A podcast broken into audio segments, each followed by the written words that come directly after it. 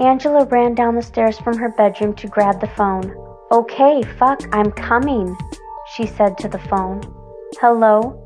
she asked. Hey girl, I was wondering if you were free later. I need to talk to you about Antonio, Janine said to her friend. Janine and Angela had been friends for years. Janine knew that no matter what was going wrong in her life, Angela would give her the best advice. You know I'm always here for you. Now, what about Antonio? I thought that things were okay. What has it been? Two weeks? Okay, meet me at the coffee shop in an hour, okay? Angela said. You got it, Janine replied and hung up the phone. Janine has been dating Antonio for close to a year now. He's the first man she has ever dated outside of race, and things have not been so good for them. Janine is into BDSM, and Antonio is not. They had a chat, and Antonio said he would be willing to do whatever it took to make her happy. So Janine introduced him into her world.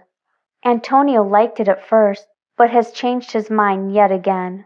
Janine does care for him, but he has to understand that she is into kink. She knew that she would be able to talk to Angela and get good advice from her friend. Janine ordered a vanilla latte and Angela ordered the same.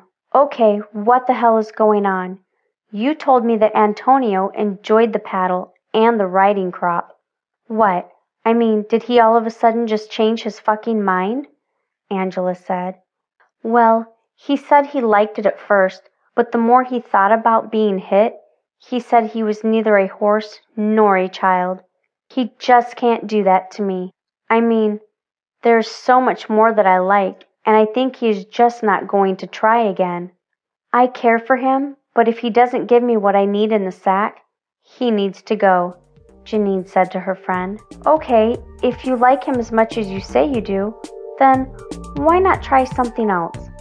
Try something not as extreme. Shit, girl, go old school.